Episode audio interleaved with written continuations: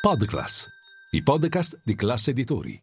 Wall Street corre grazie al rimbalzo delle banche regionali che almeno per un giorno tirano il fiato dopo il fallimento di Silicon Valley Bank. In questo martedì quattordici di marzo per il Dow è stata la prima giornata in rialzo dopo cinque in calo.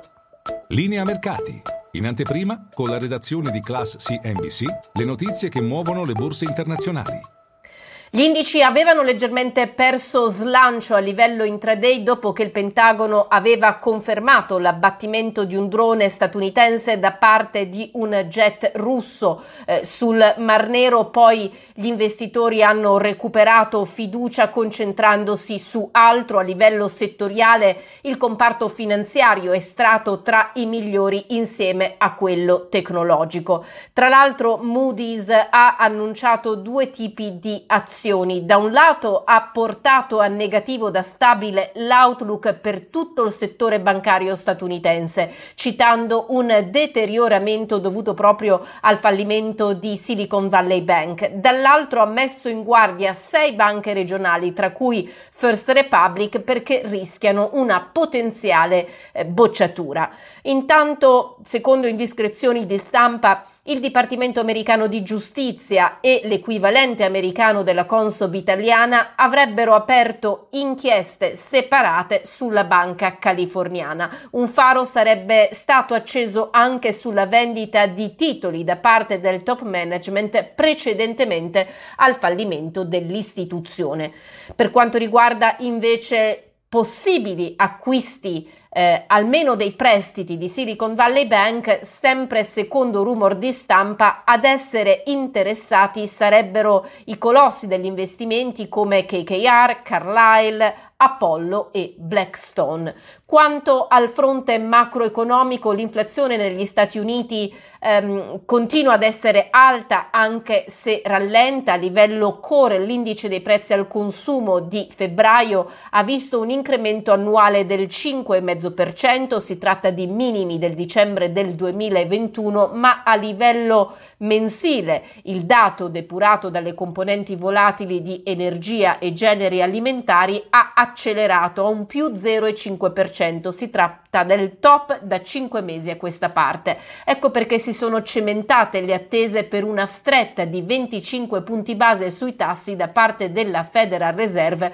nella sua riunione della settimana prossima. Nomura su questo fa ehm, la voce contrarian pre, eh, preannunciando un taglio dei tassi di venticinque punti base e anche la fine della riduzione del bilancio della Fed, ossia la fine del cosiddetto quantitative tightening.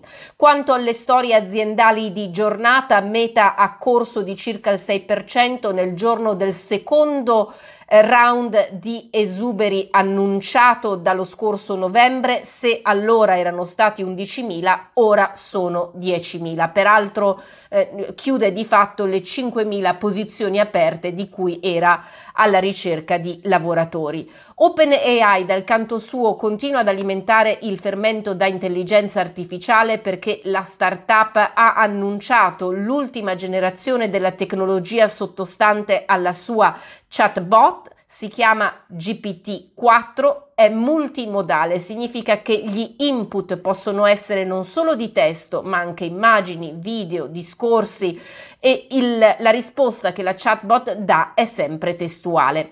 Boeing invece ha brindato a un ordine potenzialmente di trentasette miliardi di dollari giunto da due compagnie aeree saudite per quanto riguarda il suo sette otto sette Dreamliner. Uber invece ha brindato a una decisione eh, di un tribunale mh, californiano secondo cui i conducenti possono essere considerati come dei contractor indipendenti e non come dei dipendenti. Di conseguenza questa società, come anche Lyft o DoorDash, risparmierebbero milioni di dollari. Ecco perché il gruppo ha festeggiato, ma non è escluso che i sindacati facciano ricorso alla Corte Suprema della California. California, un iter tuttavia che richiederà mesi.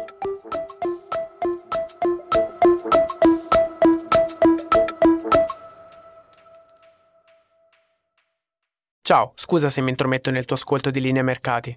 Sono Francesco del team digital di Class Editori. Volevo dirti che se vuoi essere sempre informato sull'andamento delle borse e sulle notizie che muovono i mercati, non solo in cuffia ma anche al lavoro, se vuoi investire senza sbagliare e se vuoi offrire alla tua azienda e ai tuoi consulenti gli strumenti migliori, per te che ascolti i nostri podcast c'è un'offerta speciale con il meglio delle news e delle analisi di Milano Finanza, The Wall Street Journal e Barron's.